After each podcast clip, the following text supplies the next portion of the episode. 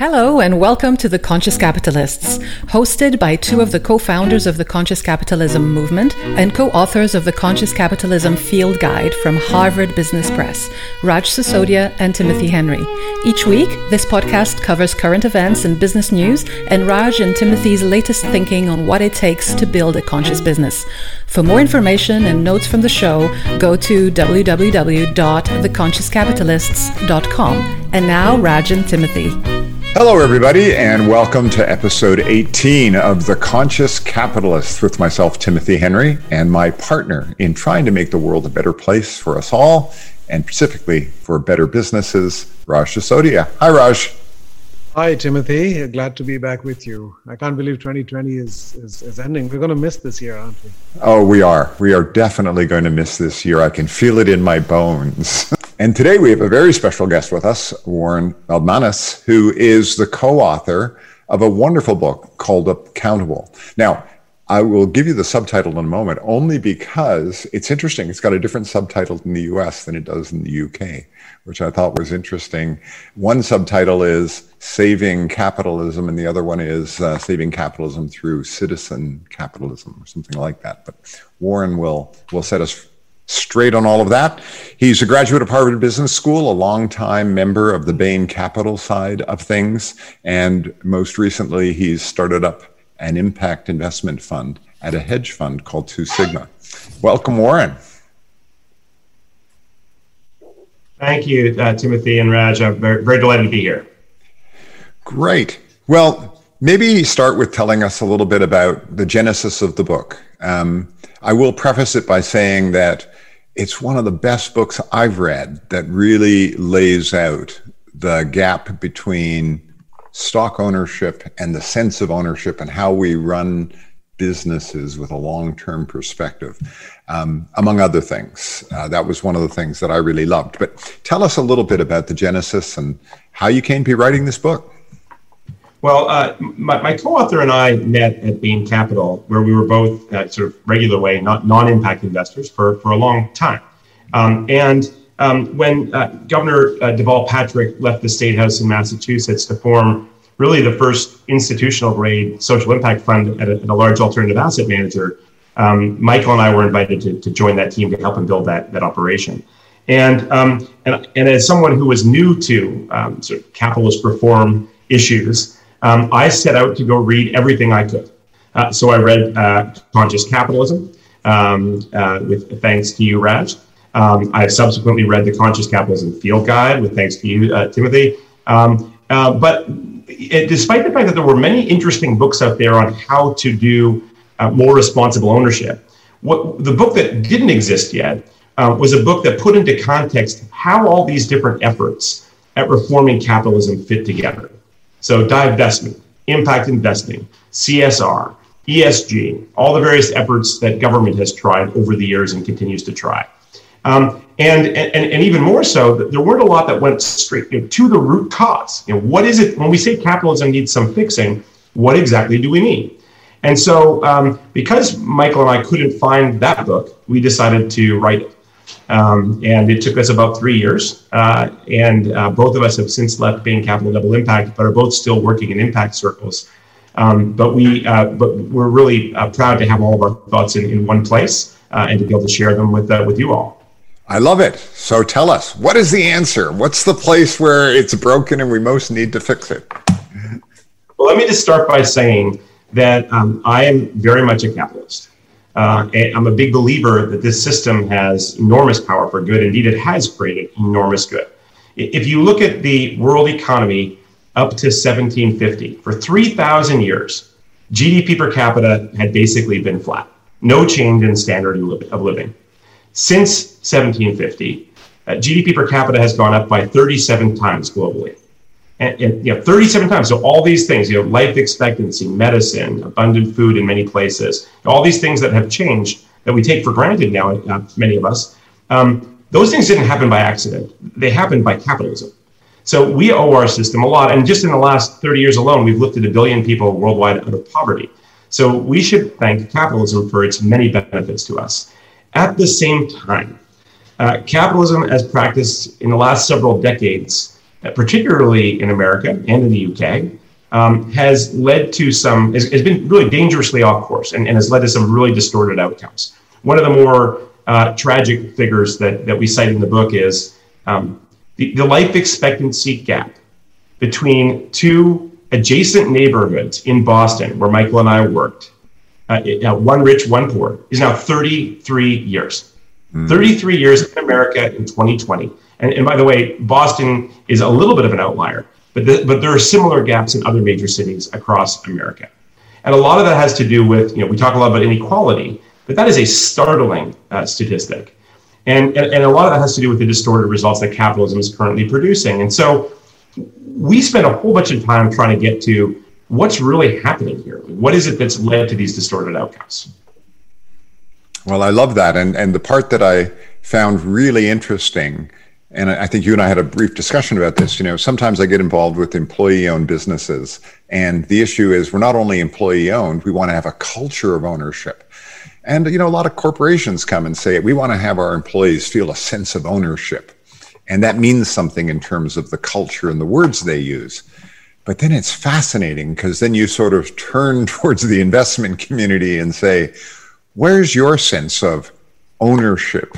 in anything that feels like or has any sense that somebody deep inside an organization could say, oh, yeah, we have good owners. So, say a little bit about that notion of ownership and the disintermediation of of the people who are providing the capital. well, it's, it, it's funny. This, this this notion of ownership, I think, is critical. I mean, you know, our, our book rests on the on, on the thesis that the corporation is the single most important institution in modern society. I mean, we, we tell a story of how many people interact with most of the companies in the Fortune 500, uh, most, of the, most of the top 10 companies in the Fortune 500 before they even arrive at work in the morning. Um, and, and so the corporation, it, it is the air we breathe. It's, over, you know, it's everywhere we turn.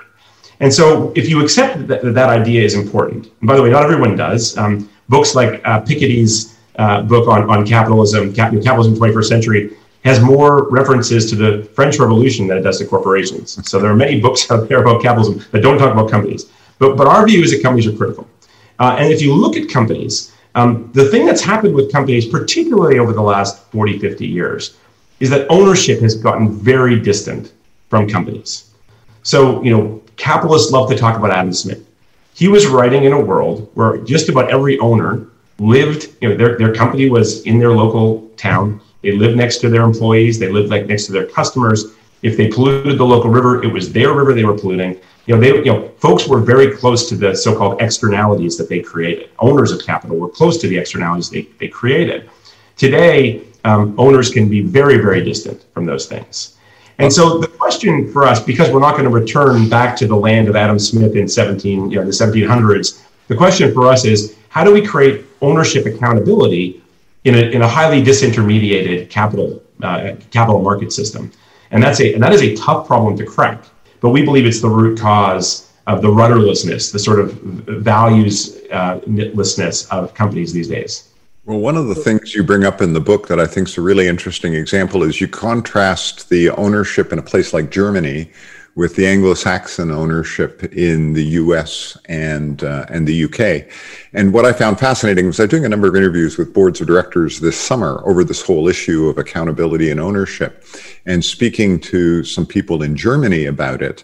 They were like, "Well, I don't know what you mean because you know we're in the Mittelstand, and of course." The owner, the, the major stockholder, goes and has dinner at the local restaurant every week.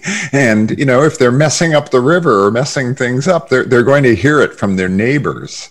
And I thought that was a fascinating perspective versus a hedge fund on Wall Street that owns it, the stock for a week. Well, I, I do think that um, Germany is an interesting model for lots of reasons, but one of the things I love is that you know they incorporate worker voice very deliberately on boards, um, which is something that um, American companies don't do a great job of. And and one of the things I find fascinating about that is you know, it, it, can seem to Anglo-Saxon eyes that you know having board representation uh, for workers is is is a um, you know is a is, is, a concession to workers is a sort of in some ways a form of socialism. I actually think it's a really interesting idea just from the point of view of adding a new perspective to board discussions Um, you know, we we uh, in in my new business, which is a, a private uh, investment business you know, in medium sized companies, where we where we hope to generate better jobs through better workforce practices. Um, we have found that in diligence for companies, when you talk to frontline workers, you learn new things, things you don't hear in boardrooms or from CEOs. And so, this notion of worker voice, I think, is actually really important. It's it's important not just for that reason, but if you actually look at the root cause of inequality, I think you'll find you know, workforce issues at that at, at, the base.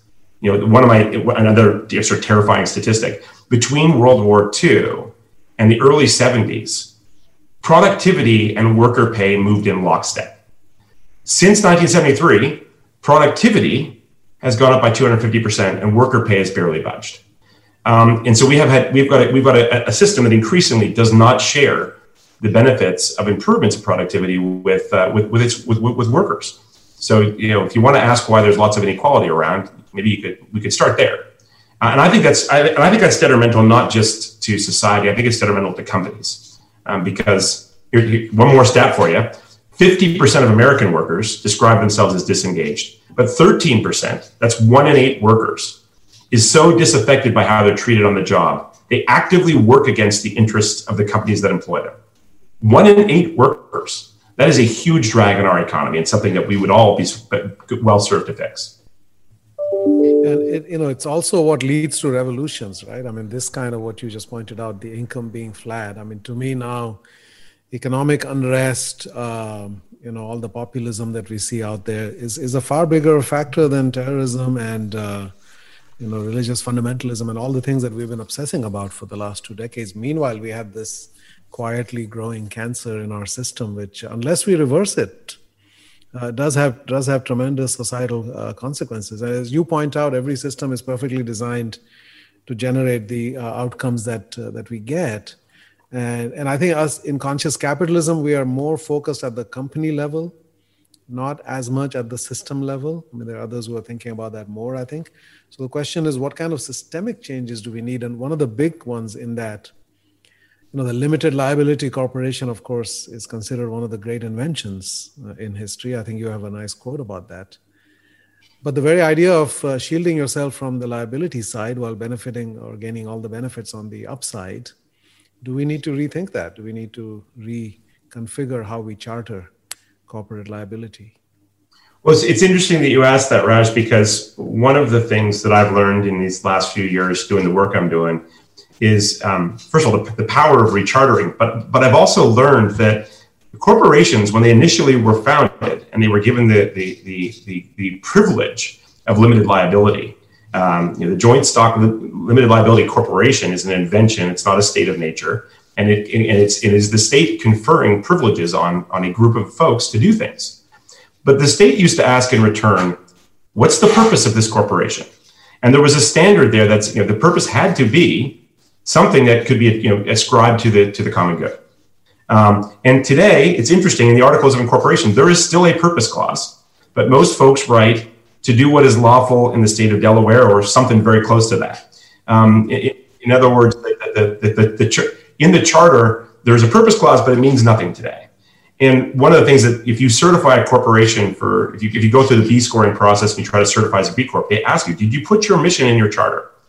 Um, and uh, you, you, may have seen Danone recently um, uh, did that. They described, I think it was something like to, to, to improve health through food to as many people as possible or something like that. That's a hugely clarifying thing um, to do. Uh, and, and so anyway, I'm, I'm a big believer in the idea of clarifying your mission, putting it in your charter, and then communicating it and creating metrics and incentives around it. So I couldn't agree with you more. I, am part of a movement here in the UK where we're trying to make the UK the most uh, friendly place or the place with the most purpose driven businesses. And one of the discussions is exactly that. Do you need to have a purpose charter? Do you need to publish it? And then you have to update annually. How are you doing on your purpose? Now, we're not at this point saying there's any metrics, but we're saying you at least have to have a paragraph that says, how are you doing that? And then I think to your point about certification, somebody at some point has to come along and say, on a scale of one to five, you know, you're a five on purpose, which means you're great. You're in the platinum club, or, you know, you're in the tin club down here at one. You've got a purpose, but it's purpose washing. So I think that at some level, the solutions are not rocket science. But what's really interesting is how do you get that momentum into the marketplace? And, and what do you think is the role of government in sort of mandating that versus the market in some way demanding it? And it comes from the investor side of saying, these are things we want to see. Well, well, I, think Timothy, the, the, the, there is clearly a role for government. I mean, as as as uh, Governor Patrick used to say, government is the things we choose to do together, and I love that phrase because um, it takes it away from this sort of this other, and it, and it becomes a thing that you know it's our collective will expressed in, through one of our institutions. You know, we you can express, we can express our collective will in lots of ways, but that's one way. And and one of the things I think is you know I think we tried very hard to steer away from partisan politics and and, and, and to get too deep into policy because the thing we know best is corporations and how they function. And so that's where we tried to stay. But I do think as we wrote the book, we realized there are certain things that corporations should fix about capitalism that are in their own enlightened self interest. That if we could just um, get folks to kind of get away from this meat headed short termism that I think permeates certainly a lot of American companies we would we would see that uh, corporations would become more socially responsibility for their for their own good purposes. Um, but uh, but if you think about kind of the things that corporations do that are harder to fix on their own, um, I always think of you know, carbon. Um, you know, it, it's not really in any individual company's interest to solve the carbon problem of their you know solve their emissions problems. And I think that corp, you know government clearly could have a role for making companies pay for the messes they make. You know, um, uh, the you know we I teach my kids, you know, I teach my eight year old to clean up his messes. I don't know why we can't apply that standard to corporations too. Um, now, I also know that when you try to solve a big problem like that, like they did in France, you know, you run into difficulties. These aren't easy issues to fix. Um, but uh, I think the general idea that corporations should clean up after themselves is you know, that shouldn't be a partisan idea. That should just be a common sense idea.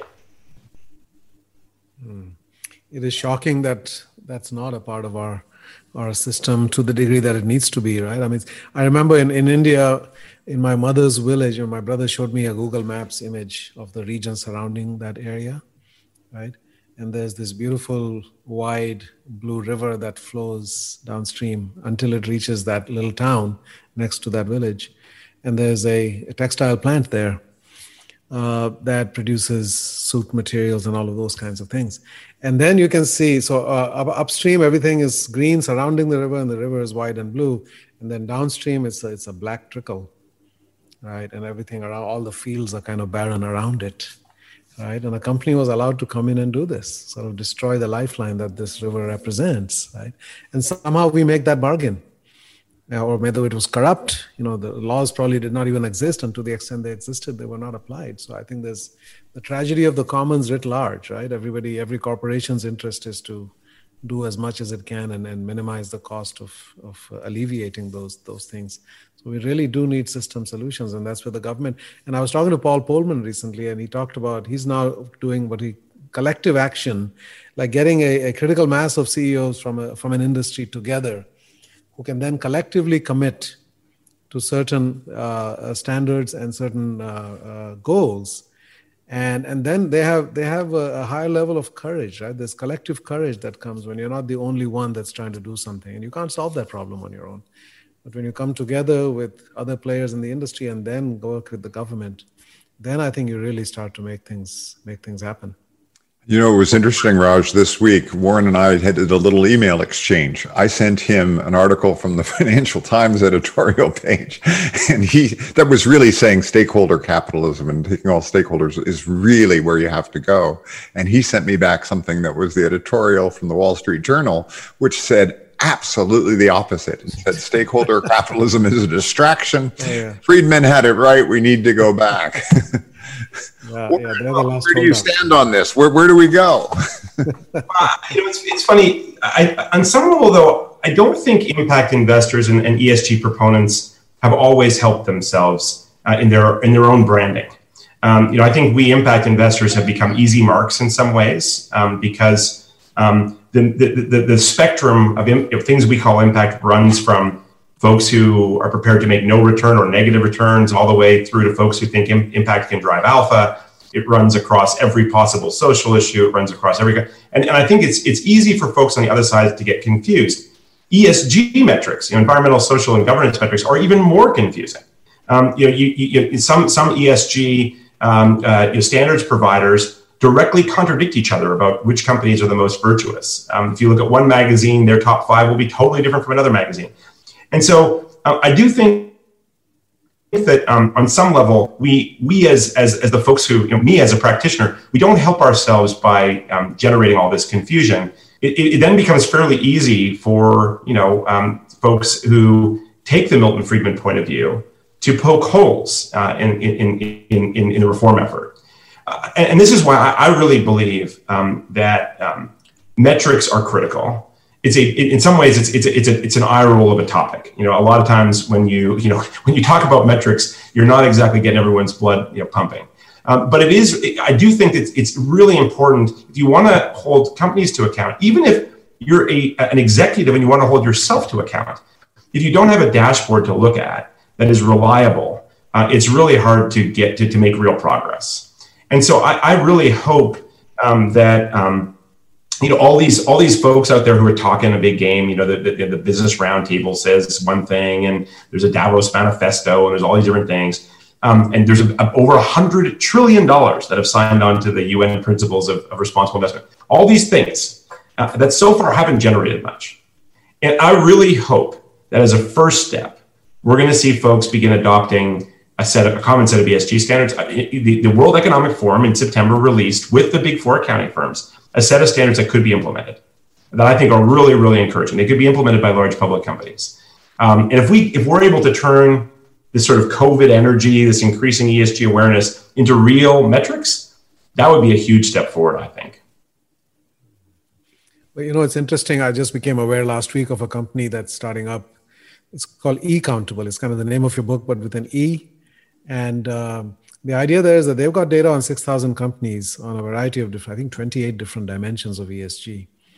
And, and they're now able to link that to your credit card and tell you everything based on everything that you've bought, right? What kind of businesses you're supporting and, and what's the overall impact that, that your spending is having, right? Positive or negative through that and then of course the next step is to say what are your values what do you care most about and then we can kind of nudge you and guide you away from certain things and towards certain things. So i think these kinds of mechanisms you know to create a pull from the other side from the customer people want to do this uh, but, but they don't know how. It's not easy to do it right? So i think that that would be an interesting approach to try to get I, to it. I love that um, because you know the reason why we called our book uh, accountable, and then the subtitle, at least in, in, in the uh, in the U.S., is the rise of citizen capitalism, is because we think that you know um, there is a role for all of us to play in our various um, capacities as consumers, as you just described, Raj, as investors, you know, it's an area near and dear to my heart, um, as as workers, and also as voters. Um, I think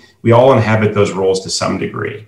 Um, and um, and I think we can make a more effective use as citizens of uh, those tools. It, it, was interesting. We had a conversation with one of my friends, uh, Chris Zook uh, from uh, Bain and Company, when we were writing the book, and and he was challenging us and saying, "Is it really in companies' best interest to do the, the right thing on a, from an ESG perspective?" And the answer is maybe sometimes. You know, he said in, in, in the in, you know for Gazprom in Russia, should it really be leading on you know environmental standards? And the answer is probably not, because there's not a lot of stuff around Gazprom in, in Russia to encourage it. Um, but but that but that's decided by citizens. I mean, here in America, we can we get to decide whether those things are rewarded or not rewarded. And so I do think it's important for all of us to, you know, if we can find more tools like eCountable, I think it's a wonderful, wonderful thing. It is interesting how we have made it acceptable right that yeah you can do it and doesn't matter if you cause harm that you know that that that that's all like a choice like I, before this call i was on a on a session with the humanistic management association right and it struck me like what is the opposite of that or why do we need a humanistic management why shouldn't all management you know be humanistic right it's just like we have painted ourselves into this corner where somehow this really weird if an alien came down and looked at our mental models around these things, they said, "What are you, you guys are heading straight down the, uh, you know, down the cliff here, right? Uh, it's it's like we're blind to the consequences yeah. of what we're doing." So I'm interested, Warren, as you, you know, pull on that string that uh, that Raj just pulled out for us. Connect your, you know, your business and how you're doing things, your book's point of view about good jobs, and this notion of inequality, and that the way we've got to try to address this inequality question is ultimately by getting more good jobs, and um, and and how do you tie that to some of the things that you're doing with your your day to day job now in the investment world? Yeah, I, so so I I must say I one of the things that's happened for me over the past few years as I've had the privilege of learning more about you know things like what you all are doing in conscious capitalism and what's happening in impact investing. And, and actually, I was, I was heavily influenced by a book by Jed Emerson called The Purpose of Capital, which allowed me to kind of step back and say, like, what are we doing here? I mean, going back to Raj's questions, you know, what, you know, what, you know, I work in, I work in capital markets. What am I doing? What do I do each day? Really, like, what is the net effect of the things that I do? Um, it, you know, it, it's it's allowed. I think allowed me to kind of sort of get a, a broader perspective on the you know the day to day of you know the day to day impacts of what of what I do. And one of the things I've realized is that um, particularly in private equity, we have this huge blind spot for worker issues. And we just, you know, we have this brand in private equity that, you know, we're all about creating incentives for the top leaders, and then everybody else is a cost to be reduced. And and, and I think that um, there's a, a, a, tremendous amount of myopia that comes along with that. You know, if, if someone talks about, oh, I invested in a technology or I built a factory, that's investment. But if I train a worker, um, or if I, you know, if I, if I, if I invest in worker safety, somehow that's a cost. That's just a cost, you know. Um, and so uh, I, I, do think that it's um, this this broader perspective that's come from being you know being forced to think about these issues. I think has allowed uh, allowed me and the group that I'm currently working with to see opportunity where others don't.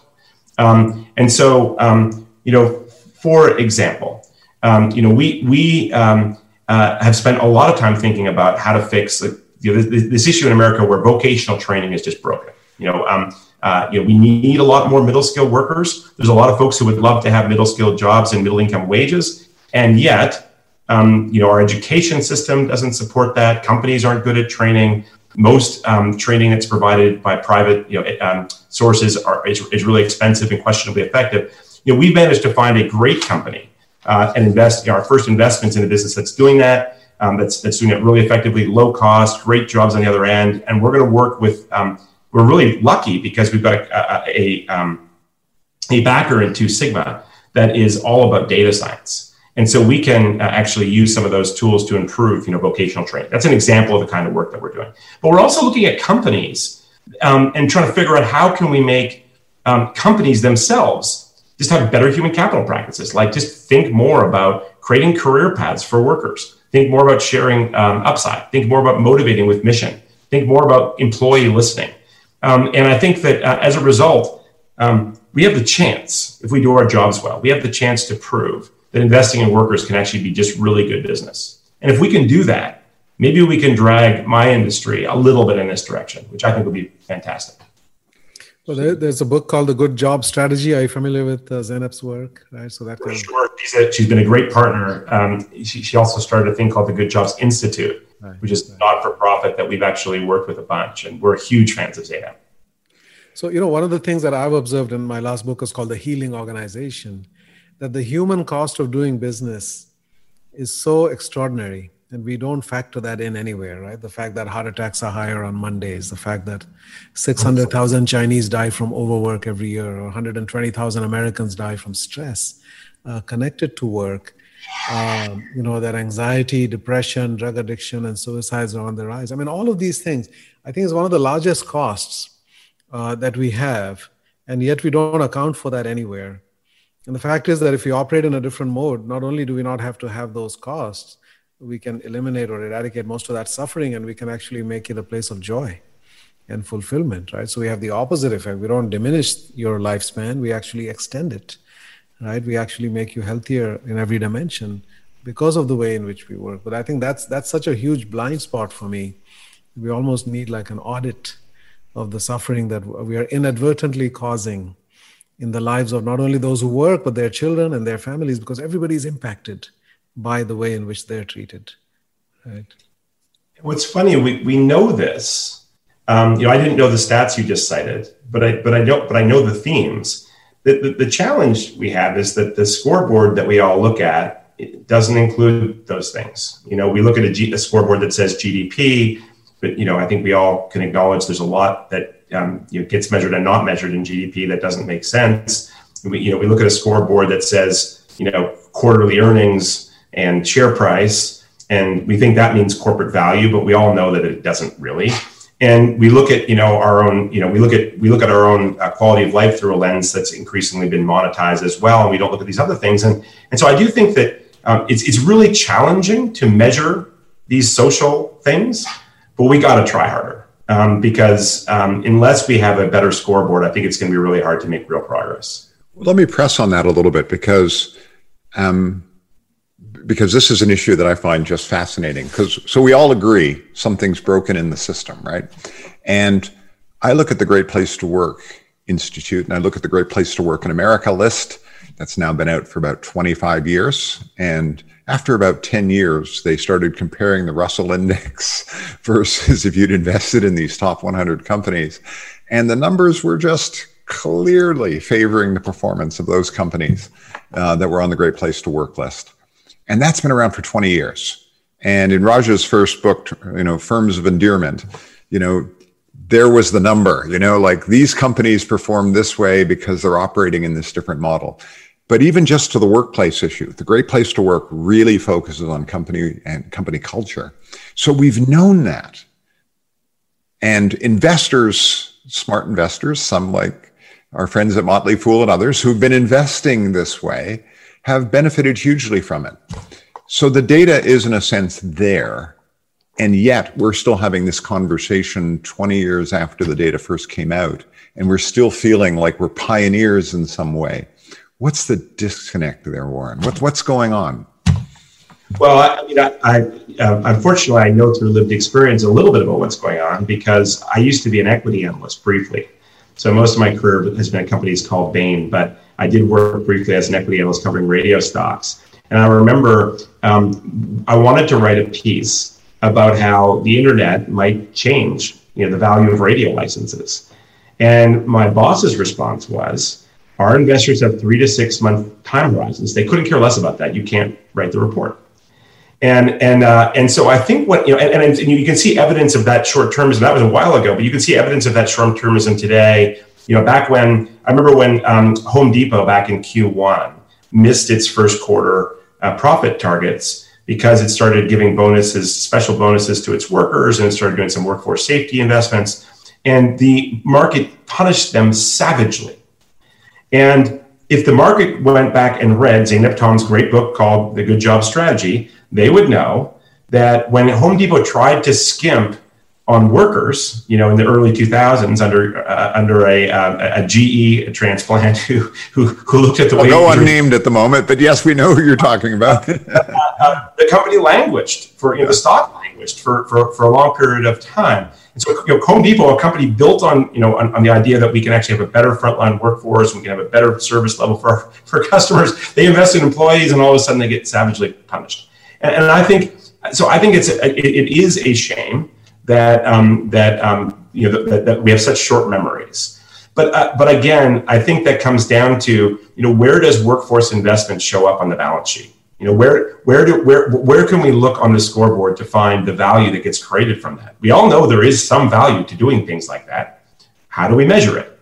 And, and this is and this is one of the things I'm really proud of is that um, in this new business that we're that we're building, we've decided to focus on one issue, not many issues. You know, not we're not trying to do, we're not trying to tackle every single ESG issue. We're trying to tackle workforce. And what we're really trying to look at is if we create good jobs inside the companies we own, you know, how are we create, what is the long-term value result of that? Because it's going to take some investment in the short term. We know that, you know, that there's, that, um, but the question is, what is the long-term value creation associated with it? And we're going to be able to answer that question, I think, more precisely than other impact investors because we're focused on a single issue we're going deep. Uh, I, I, love that, that you're getting to the data. You know, I'm, I'm working with a client that's got a living wage initiative. They're a global firm. And um, the scores they're getting back on engagement as they're rolling it out are clearly significant. Now, if you're in the retail business and you see your engagement going up, uh, our friend Kip Tindell was on a, a, couple of weeks ago, and he said, you know, uh, if the employees don't love the company, it's going to be really hard to get the customer to experience love for your company when they walk into your store, and um, and that seems so obvious and straightforward, and yet we come back to, and there is some data, but not enough data. I'm wondering what's it going to take to get the Wall Street Journal to write a different editorial that says, oh, of course we need to focus on the human capital side of these things because that's the engine that drives the business? You know, I, I, I, I really do think the first, I come back to, I think the first step really is metrics. I, I was, I've been talking to, um, as part of my work, I've talked to a few folks in the, in the hedge fund industry in the past uh, few, few months who, um, and, and asked them the question, you know, if you had good metrics on workforce health, would that be an investable theme for you? And yeah, these are folks who are pretty hard nosed, you know, um, about about their approach to kind of evaluating companies. These are really thoughtful, you know, uh, capitalist folks, and and their answer is yes. Their answer is if I had good metrics, that would be investable. I would invest behind workforce health. Uh, but unfortunately, not only are the metrics not good today, but if I try to like actually do my own research inside the companies, I, I risk tripping over regulations and all kinds of stuff. And so I'm, you know, really we're flying blind. I think someone actually said that we're flying blind on workforce issues, and so we don't know how to invest one way or the other behind it. Uh, and, and and so if we had better metrics, if there was a an entry somewhere on the balance sheet for investment in workers, uh, I do think that that um, would be at least a step. It, it would not solve everything, but it would be a step in the right direction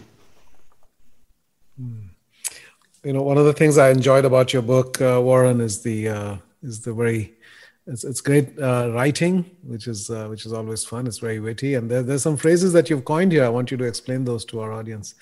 You've got the milgram uh, nixon syndrome. Now we know milgram and we know nixon but we don't know how they go together. So yes so so that one um, we uh, we coined based on some some ideas that we'd seen, which we footnoted in the book. But uh, but the but the idea was um, Richard Nixon's defense was, you know, I'm the president of the United States. There's a lot of stuff going on. How could I possibly know? Um, you know, and how could I possibly be accountable for all the things that happen inside of my government?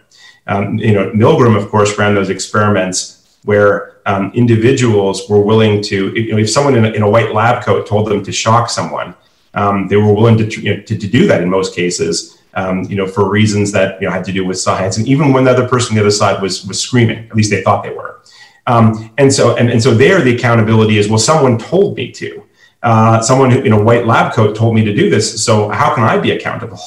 And so we use that um, that, uh, that those sort of stories to as as metaphors for how capitalist accountability works, which is if you're a shareholder, you say, how could I possibly know what all the companies do on my behalf? You know, I, I own all these stocks, they're an index fund, and I have no, you know, no, I have no communication with board members. How could I possibly know? And then if you're a, a manager at a corporation, you say, my board has told me I need to maximize next quarter's profits, even when I know that maybe I'm foregoing things that are good, uh, you know, good investments. Um, I can't make those investments today in those workers because it's going to hurt next quarter's profits, and that's how I'm you know, that's where all my incentives come from. That's what I'm told to do. So you have this world where accountability really exists nowhere. Uh, and and and uh, and uh, and so the Milgram-Nixon syndrome is a way to sort of colorfully describe um, how that you know describe that that idea. The thing that's interesting is I think there's an opportunity to change all of that. Um, you know, pri- for me in private markets, we have this incredible privilege and I think I think responsibility that comes with we own companies for years. You know, we own them sometimes for five, six, seven years, um, and so we have the opportunity to invest in things that won't pay off in the first quarter or the second quarter or the third quarter. Uh, and, and I was really proud of the work that we did at Bain Capital along these lines because we always asked the question is this in the best interest, the long term best interest of the company? That was the primary guiding star for all the things that we did. Uh, and, and I say that, you know, in our, in our new firm, we, we approach it in a similar way with, of course, workforce issues paramount. In, in public markets, it's harder. Um, uh, but there are groups out there. You know, my, my co-author is involved in a group called Engine Number One, that is trying to hold, you know, trying to.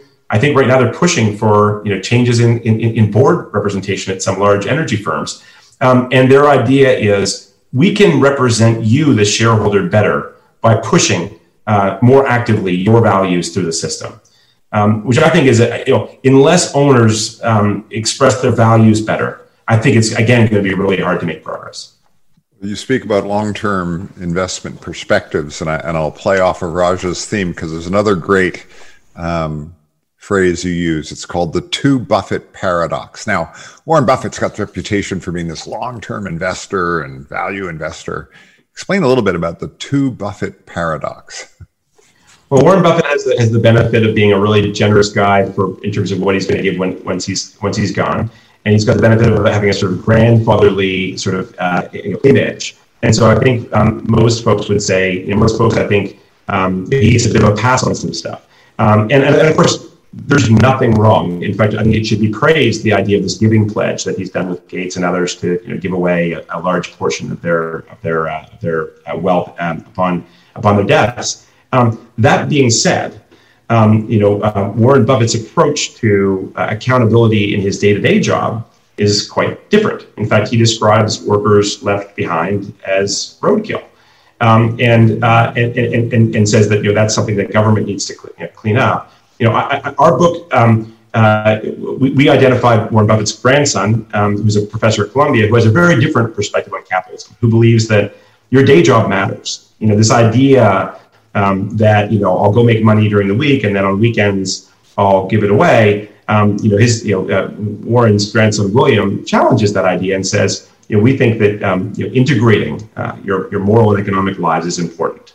And, and, I, and I personally think this is critical. I mean, America has given, America is a generous com- company, uh, country. It gives away, you know, I think it's a couple of percent, two or three percent to charity each year, which puts it among the top, you know, countries.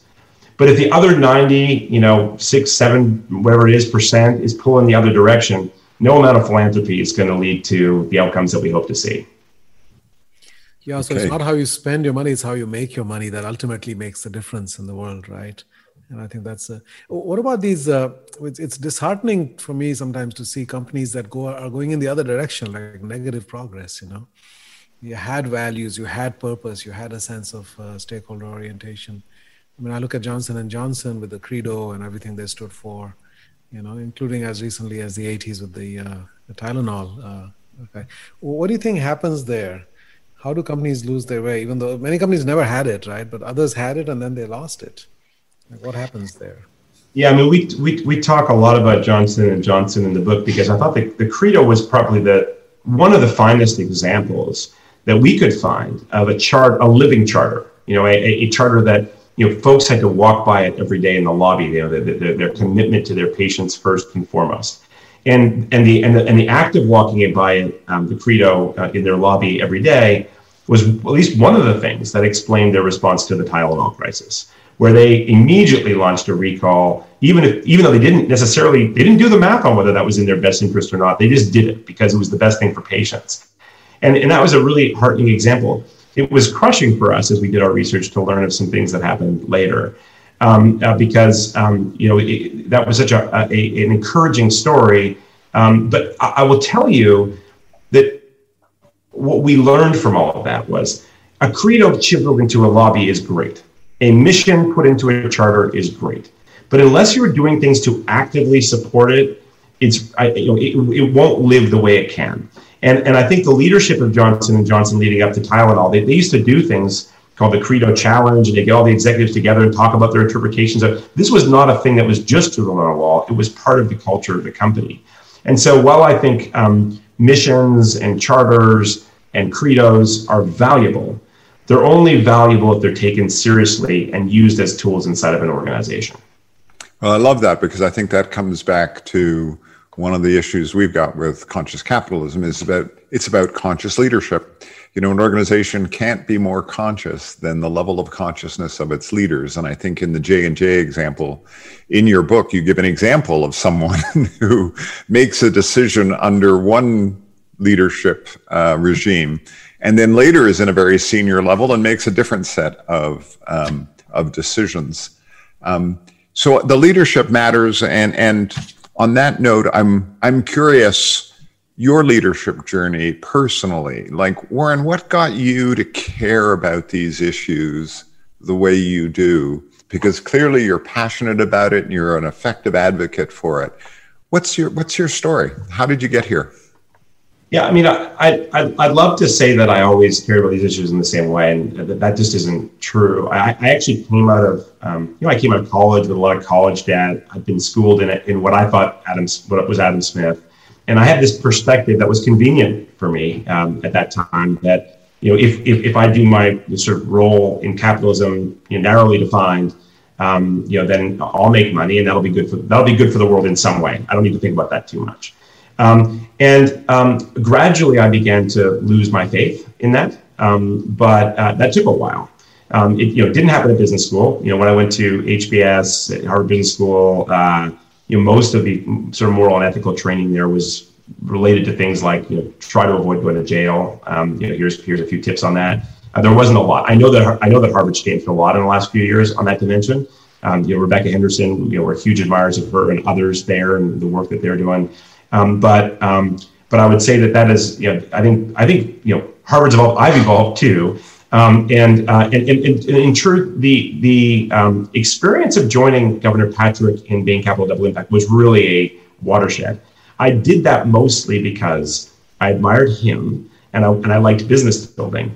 Um, and um, but it cha- but it really did change my perspective on these issues dramatically. And, and I was lucky that that Raj came to one of our early lunches and I got to hear about conscious capitalism, and I got to challenge Raj on some on some stuff, and hear you know the thought, the well thought out answers that I, that really um, have you know cemented the new path for me. So I'm grateful to uh, I'm really grateful to to both of you, um, and, and, in particular to Governor Patrick for helping me to to, to steer me in, in, in this new direction. I love it. Well, Warren, thank you so much for your time and attention today. I think your book, Accountable, is a great book. It's well written. You can read more about the two Buffett paradox and lots of other good things there. Thank you so much for joining us today. Well, thank you, Timothy, and thank you, Raj. And uh, it was a real pleasure. Well, Thank you, everybody, for listening. And um, on whatever channel you're listening to, there's a subscribe button. Feel free to press that and subscribe to this. And if you'd like, come to our website, theconsciouscapitalists.com, and there's a place there where you can leave a comment. If you want to hear more about conscious capitalism, Raj, where should they go? Huh. Consciouscapitalism.org is where you find out more about uh, the movement and uh, find a chapter near you and become part of this uh, unfolding of, uh, of business towards a higher plane. Well, thank you, Raj. Thank you, Warren. And uh, listeners, we'll see you next week.